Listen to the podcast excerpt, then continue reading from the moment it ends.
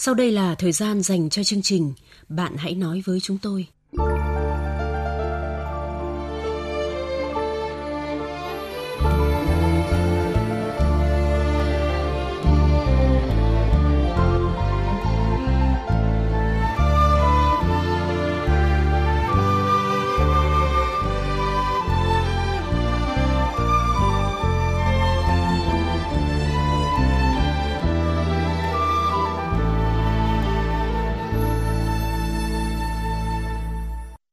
Các biên tập viên Thu Hằng và Quyết Thắng xin chào các bạn. Các bạn thân mến, trong buổi tối ngày hôm nay, chúng ta sẽ chia sẻ với một cô gái đang cảm thấy ấm ức, buồn tuổi khi phải nuôi con một mình. Còn bây giờ như thường lệ là thời gian dành cho tiết mục Điều muốn nói.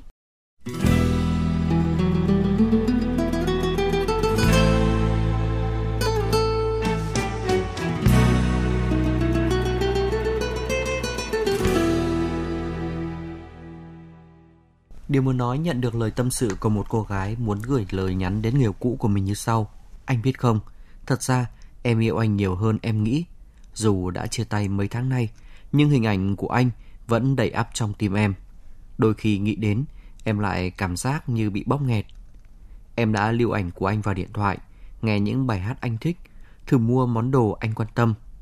Em đã vào Facebook của anh vào lúc nửa đêm, xem tất cả bài viết anh đăng. Em quan tâm tới tất cả mọi thứ xung quanh anh. Khi chúng ta bên nhau, em luôn thở ơ đối với mọi chuyện. Anh cho rằng em là một cô gái khô khan, không lãng mạn, làm nũng như những người con gái khác. Nhưng anh không biết đó thôi. Đó là vì em sợ người khác nhìn thấy sự mong manh của mình. Lại càng sợ một ngày em không thể sống thiếu anh. Nhưng lúc đó em lại không hiểu rằng phụ nữ thì dù có mạnh mẽ nhưng bên cạnh người mình yêu cũng cần phải tỏ ra yêu đuối. Anh nói với em rằng anh sẽ ở bên cạnh em mãi mãi. Anh nói rằng sẽ đợi một ngày em hành động như bao cô gái khác. Nụng nịu đòi anh ôm vào lòng. Nhưng sao anh lại rời em một cách vụ vàng như vậy? Cuối cùng thì chúng ta cũng đã trở thành những người xa lạ. Thật nực cười khi nước mắt có thể vơi đi, nhưng vết sẹo vẫn còn mãi trong tim. Sau này em mới biết, thật ra mình đã để tuột mất nhau lúc nào không hay. Em đã cảm giác được anh đã rất mệt khi phải yêu em, đã từ lâu, từ trước khi mình thật sự nói lời chia tay. Anh không hề nói anh nhớ em, và cũng không gọi em mỗi sáng khi thức dậy. Anh cũng không chụp ảnh gửi cho em khi thấy đóa hoa đẹp ven đường hay những phong cảnh đẹp nơi anh từng đi qua như trước nữa. Anh không chia sẻ chuyện khiến anh vui, cũng không kể về những nỗi buồn anh đã trải qua. Nhưng cũng do em vô tâm, không nhận ra sớm sự thay đổi của anh. Thật ra trong chuyện tình cảm, không có ai đúng ai sai. Chúng mình không sai, chỉ là đã tự làm tuột mất nhau mà thôi. Anh vẫn luôn là một người rất rất tốt. Dẫu chia tay rồi, em vẫn chúc anh hạnh phúc. Ít nhất là hạnh phúc hơn em. À vâng, đúng là một câu chuyện tình kết thúc không có hậu đúng không anh Thắng? À, ừ. Vâng nhưng mà không sao, à, vẫn có câu à, tình chỉ đẹp khi mà còn gian dở. Cái gì mất đi mình lại càng cảm thấy trân trọng. À, cái gì có được dễ dàng quá thì lại không biết nâng niu. À, nếu yêu rồi sau đó được về chung một mái nhà à, thì chắc hẳn là trên thế gian này chẳng có ai phải buồn phiền. À, nhưng mà yêu rồi chia tay dẫu à, có làm ta thất vọng, chán nản, đau buồn cách mấy thì thời gian cũng sẽ xóa nhòa đi đúng không anh? Vâng ạ À, đúng là như vậy đấy ạ chị à, Tuồng ạ. Vâng. Ngay cả những mối quan hệ đã có hôn thú với nhiều ràng buộc và trách nhiệm với con cái thì cũng không thể tránh khỏi sự đổ vỡ nếu mà duyên nợ không còn nữa.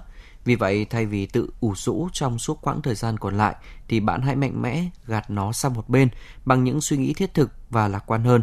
Thời gian chính là liều thuốc duy nhất để có thể giúp ta giải quyết mọi việc, xóa đi những vết thương trong lòng. Nên thôi, hỡi những cô gái, chàng trai đã chia tay với người mình yêu rồi thì cũng đừng quá buồn đau nhé. Sẽ có những người thực sự thuộc về ta đang đợi ở phía trước con đường. Mạnh mẽ đóng cánh cửa này lại để mở ra một cánh cửa mới.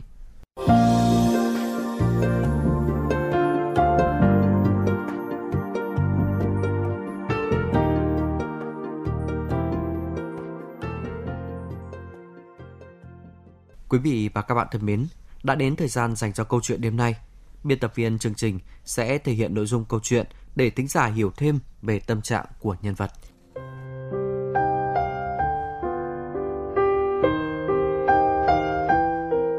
Tôi năm nay 34 tuổi, cách đây 8 năm tôi quen anh trong đám cưới của một người bạn.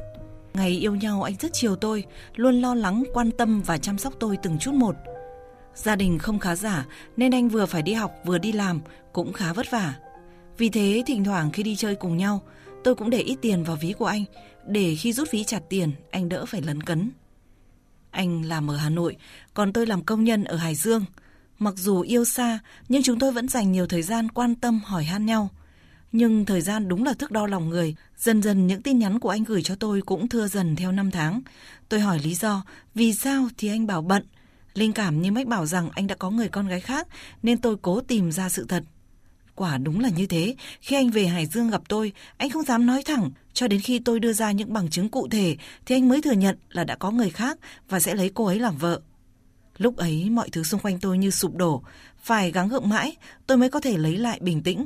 Một thời gian sau anh lại nói với tôi rằng hai người họ không thể đến được với nhau vì cô ấy bị bệnh và không thể sinh con.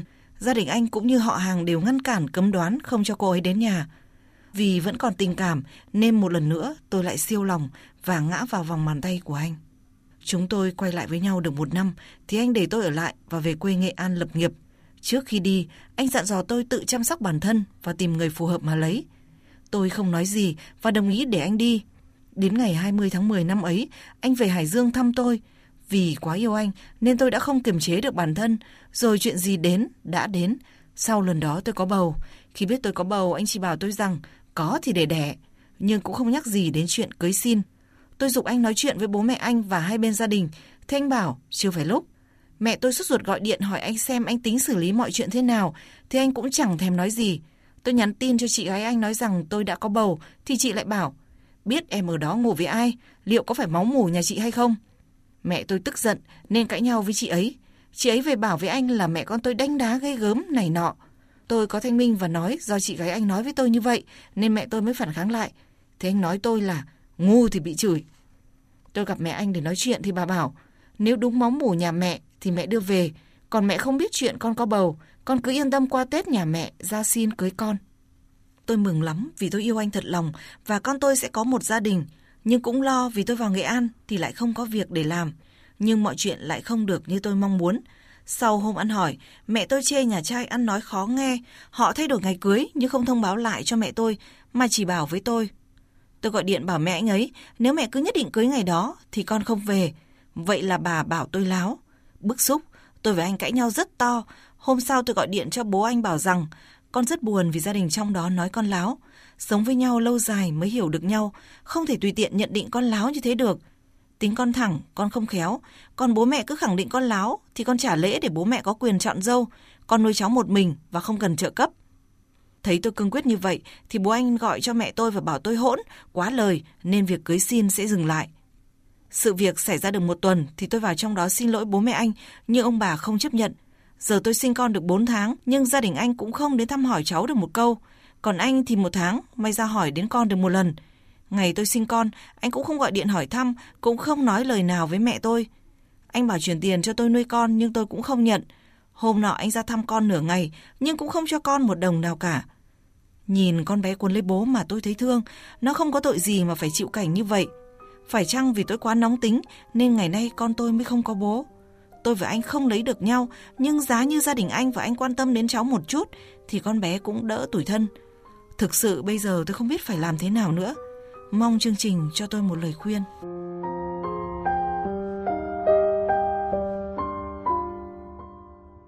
Các bạn thân mến, phải làm sao khi chót ăn trái cấm để rồi mang bầu sinh con, nhưng nhà người yêu lại không hề quan tâm chăm sóc. Chúng ta cùng nghe xem thính giả đêm nay có lời khuyên gì dành cho cô. Chia sẻ đầu tiên trong chương trình là của bác Đinh Văn Vui ở tỉnh Nam Định và bác Đào Huy Sửu ở tỉnh Tuyên Quang. Vội giận thì mất cả trí khôn, nghĩ ra việc của cháu đã lỡ dở như vậy thì phải biết khôn khéo, chiều chuộng từ lời ăn tiếng nói. Bản thân anh ta đối xử với cháu và con cháu vẫn còn tính người, còn tình thương đấy. Nếu khéo ra thì quá đẹp với cháu ạ. À. Thôi thế này, việc đã rồi, cháu muốn con có bố trước tiên cháu phải thay đổi ngay đi năng điện thoại cho chồng hỏi han công việc và động viên hỏi anh ta mỗi khi chồng về thăm con vui vẻ cởi mở lấy con ràng buộc anh ta, rồi tỉ tê nói chuyện đưa con về thăm ông bà nội. Xem thái độ ra sao? Còn đã hết nước mà không được nữa, thì cháu cứ sống vui vẻ như con. Cháu cần gặp người yêu nói chuyện thẳng thắn, nghiêm túc về hôn nhân của hai người. Sau đó, hai người cần bàn bạc để tiến tới hôn nhân vì trách nhiệm của đứa con. Nếu hai bên đồng thuận thì về báo cáo với bố mẹ để đến chính quyền đăng ký kết hôn nếu anh ta không hợp tác thì cháu mạnh dạn cắt đứt dây trên trang fanpage của chương trình, nam thính giả có tên là Chiến Muốn chia sẻ với nhân vật thế này. Ngay từ đầu đã biết là anh ấy không yêu thương chị nhiều, thì cũng nên thôi, đừng cố níu kéo để làm gì. Kiểu tình yêu gượng ép và hời hợt như vậy sẽ khó có thể bền chặt. Giờ mọi việc đã lỡ rồi, nếu chị đã cố gắng níu lại mà không được thì thôi. Hai mẹ con chị hãy nương tựa vào nhau chị nhé. Bác Vũ Công Thiệp ở tỉnh Phú Thọ và bác Triệu Xuân Trụ ở tỉnh Quảng Ninh cho rằng nhân vật và gia đình quá nóng tính nên mới đẩy mọi chuyện đi quá xa như vậy.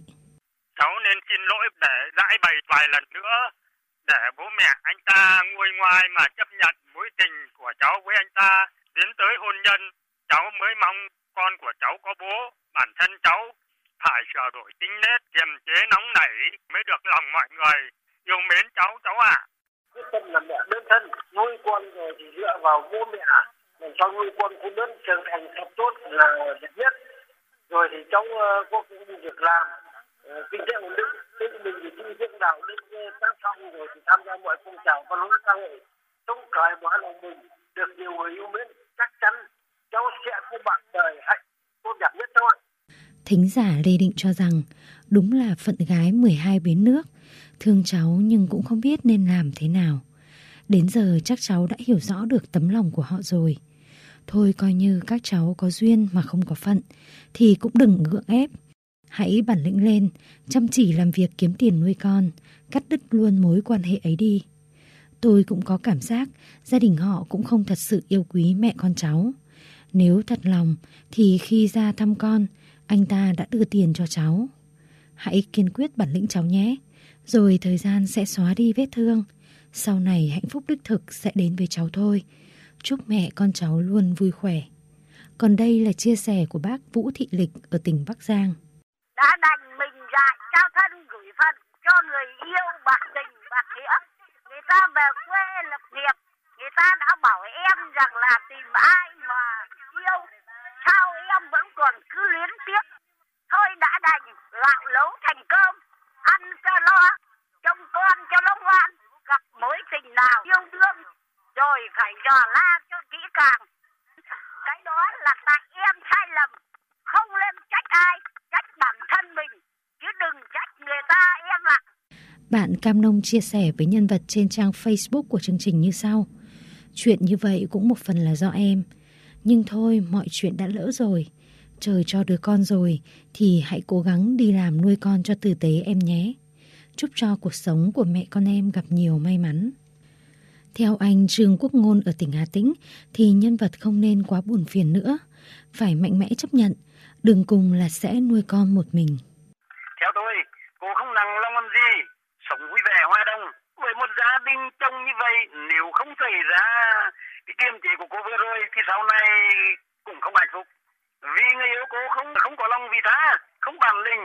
Giờ cô chăm lo sức khỏe, nuôi con lớn. Thì bố nào có về thăm con, cô cũng không có lời bất chi hay thân tùy để làm vợ, làm mẹ.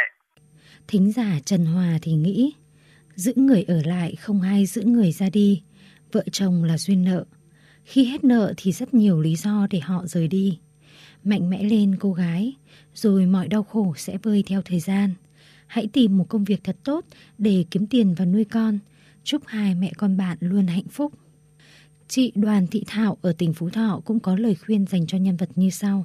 Thì nên nuôi cái đứa con ở nhà mình. Chứ còn bây giờ bà phải nói trong cái tình yêu của cháu. Thì bên đối tác cái người yêu của cháu chả để ý đến cháu cả. Chủ yếu là cháu, mẹ cháu gây sự với cả gia đình, nhà chồng như thế là không được. Cái thứ hai là bà không thấy người ta yêu cháu một tí nào cả. Lúc nào cháu chỉ là cái người dự bị thôi. Cháu phải tìm cái người nào người ta yêu cháu. Dù có một đứa con rồi đi chăng nữa thì cháu phải rút cái kinh nghiệm bài học. Chứ đừng bao giờ mà lặp lại như thế nữa theo thính giả Đặng Thị Ngọc Hà thì càng nghĩ càng thấy bạn sai khi quá phụ thuộc vào anh ta và cả gia đình anh ta nữa. Khi đã mang bầu, quyết tâm tự sinh con là bạn phải xác định dù khó khăn vẫn phải kiên cường vượt qua. Hãy vững tâm nuôi bé, đừng trông mong hay hy vọng về gia đình nội nữa. Đợi con cứng cắp hơn, bạn nhờ ông bà ngoại trông đỡ rồi kiếm việc đi làm. Chị Nguyễn Thị Thơi ở tỉnh Vĩnh Phúc cũng muốn chia sẻ với nhân vật rằng tiên trách kỷ, hậu trách nhân vào xin lỗi gia đình người ta và nói với anh ấy để yêu thương mình xem người ta sẽ chấp nhận không nếu không chấp nhận thôi thành nuôi con một mình còn đây là lời khuyên của thính giả Hồng Nhung trên trang Facebook của chương trình. Đây là sự lựa chọn của bạn khi ngay từ đầu bạn biết anh ta là người không trung thủy mà vẫn cứ dây dưa. Bây giờ bạn phải cân nhắc những vấn đề như giờ cưới anh ta thì con bạn có hạnh phúc hay không? Về nhà chồng bạn có được tôn trọng hay không? Nói chung trước khi kết hôn đã không suy nghĩ, cứ đâm đầu vào, giờ để con cái phải khổ theo, đây là lỗi của bạn. Tóm lại, trước khi nhà trai có lỗi thì tôi toàn thấy lỗi ở bạn. Giờ cố mà chăm con cho tốt, kiếm công việc ổn định để nuôi con nó khôn lớn bạn nhé. Cuối cùng là lời khuyên của bác Nguyễn Thị Sơn ở tỉnh Hà Tĩnh. Mà anh ta vẫn là đến thăm không cho con đông nào cả mà không chăm sóc được con cho chú đạo cô tớ tưởng gì đến anh ta nữa cô hãy bỏ anh ta đi và nuôi con khôn lớn rồi sau này gặp được người thương yêu cô cô lấy chứ tôi không có ý muốn trách cứ nhân vật để cô ấy thêm tiếc nuối đau lòng nhưng mà vẫn cứ phải nói để cô ấy hiểu thêm chị ạ. Vâng ạ. Ừ, trong chuyện này thì đa phần là do bản tính thẳng thắn, bộc trực lại không khéo léo, không suy nghĩ chín chắn của cô ấy đã gây nên cái chuyện này. Ừ, rõ ràng biết là anh ta là người có mới nới cũ, không thật lòng với mình. Vậy mà vẫn lao vào như một con thiêu thân. Nhưng mà thôi thì mọi chuyện thì cũng đã xảy ra rồi ạ. À, nếu muốn gia đình nhà anh ta chấp nhận thì tôi nghĩ là nhân vật của chúng ta phải xuống nước sang xin lỗi một lần nữa. Vâng. Còn nếu mà không muốn phải nhẫn nhịn thì đành phải chấp nhận nuôi con một mình chứ cũng đừng trông mong hay là chờ đợi họ phải cấp dưỡng hay là nuôi cho bé đúng không ạ? Ừ, tôi thì cũng nghĩ giống anh Thắng đấy ạ. À, đừng cứ nghĩ rằng là mình sinh con ra là con là cháu của họ thì uh, họ phải có trách nhiệm cấp dưỡng tiền nuôi. Uh, tôi thì có vài lời muốn nói với nhân vật thế này anh Thắng ạ. Bạn thấy đấy, tức giận là phản ứng bình thường của con người khi phải đối mặt với điều không mong muốn. Tuy nhiên, bị tức giận thường xuyên hoặc có quá nhiều thời gian trong ngày phải trải qua cơn tức giận sẽ gây ra những tác động không nhỏ đến sức khỏe thể chất và tinh thần. Kiềm chế cơn giận không phải là điều dễ dàng. Tuy nhiên, nếu không biết cách giải phóng nó thì sẽ rất dễ hành động sai lầm để rồi hối tiếc. Nó sẽ đẩy bạn vào trạng thái hành động theo cảm tính mà không có đủ thời gian để suy nghĩ về hậu quả về sau. Tôi phải thẳng thắn nói với bạn rằng đã để sự tức giận lấn át đi suy nghĩ cộng thêm với tính bất cần nên đã đẩy mọi chuyện đi quá xa như vậy. Thực ra, bố mẹ bạn cũng nóng tính và cũng có phần chấp nhận khi mà nhà trai chưa thông báo lại ngày cưới mà bà đã tức giận. Trong khi đó, bà là người ở giữa, lại cũng vì vậy mà gọi điện đôi co với mẹ chồng tương lai là sai. Bạn đã thách thức và chạm đến giới hạn chịu đựng của con người nên mọi chuyện vì thế mà trở nên căng thẳng. Tại sao lúc đó bạn không bình tĩnh lại và khôn khéo xử lý mọi chuyện rồi để một tuần sau lại phải đến nhà họ để xin lỗi? Khi bạn chưa được cưới hỏi chưa về làm sâu nhà người ta mà đã thách thức như vậy thì họ sẽ suy nghĩ gì về bạn và bố mẹ bạn. Hơn nữa khi đến xin lỗi một lần, gia đình họ chưa chấp nhận thì bạn cũng mặc kệ và cũng không có động thái hội lỗi mà vẫn tỏ ý muốn họ phải nhường nhịn mình, như vậy là không nên. Sai lầm nối tiếp sai lầm. Ngay từ đầu biết anh ta không thật lòng với bạn, nhưng bạn vẫn cố lao vào. Giờ có trách cứ cũng không giải quyết được việc gì. Nếu muốn gia đình nhà anh ấy chấp nhận thì việc trước tiên bạn cần phải làm là thể hiện thành ý của mình đối với gia đình chồng, với bố mẹ chồng. Hãy bế con đến gặp ông bà và nói lời xin lỗi một cách đàng hoàng tử tế, chứ đừng nghĩ đẻ con ra rồi là họ buộc phải có trách nhiệm với bạn và con của bạn. Cả hai bên nếu không ai chịu nhường ai, ai cũng có cái tôi cá nhân cao, thì người chịu thiệt thòi chỉ có mẹ con bạn mà thôi. Muốn con có bố thì bạn phải chủ động làm lành và khéo léo với anh ấy để kéo nghiêng về phía bạn. Đừng ngang ngạnh, bảo thủ hay tỏ ra bất cần như vậy nữa. Nhưng bạn cũng nên cân nhắc thật kỹ nếu thực sự cảm thấy hai người có thể chung sống được với nhau, anh ấy cũng còn tình cảm và có thể nắm được hạnh phúc thì hãy khéo léo để hòa giải mọi chuyện giữa hai gia đình để cho con được có bố. Còn nếu cảm thấy có thể tự mình chăm sóc tốt cho con thì thôi, hãy chấp nhận cuộc sống như vậy. Đừng nghĩ và đòi hỏi hay trông chờ họ phải quan tâm và chu cấp tiền cho bạn nuôi con. Mạnh mẽ lên mà sống bạn ạ. À. Đây cũng coi như là một bài học cho bạn sau này. Cố gắng lên bạn nhé. Cuộc sống còn quá nhiều điều để ta phải học hỏi. Cũng đừng vì vậy mà cảm thấy thất vọng hay u buồn. À, chúc bạn có thể tìm ra được một hướng đi và một cách giải quyết. Bạn hãy nói với chúng tôi, người bạn tâm giao nối gần mọi khoảng cách. Bạn hãy nói với chúng tôi, nơi thỏa mãn nỗi khát khao được tâm sự sẻ chia. Chương trình Bạn hãy nói với chúng tôi phát sóng 22 giờ thứ hai, thứ tư, thứ sáu và chủ nhật hàng tuần trên VOV2 Đài Tiếng Nói Việt Nam, tần số FM 96,5 MHz.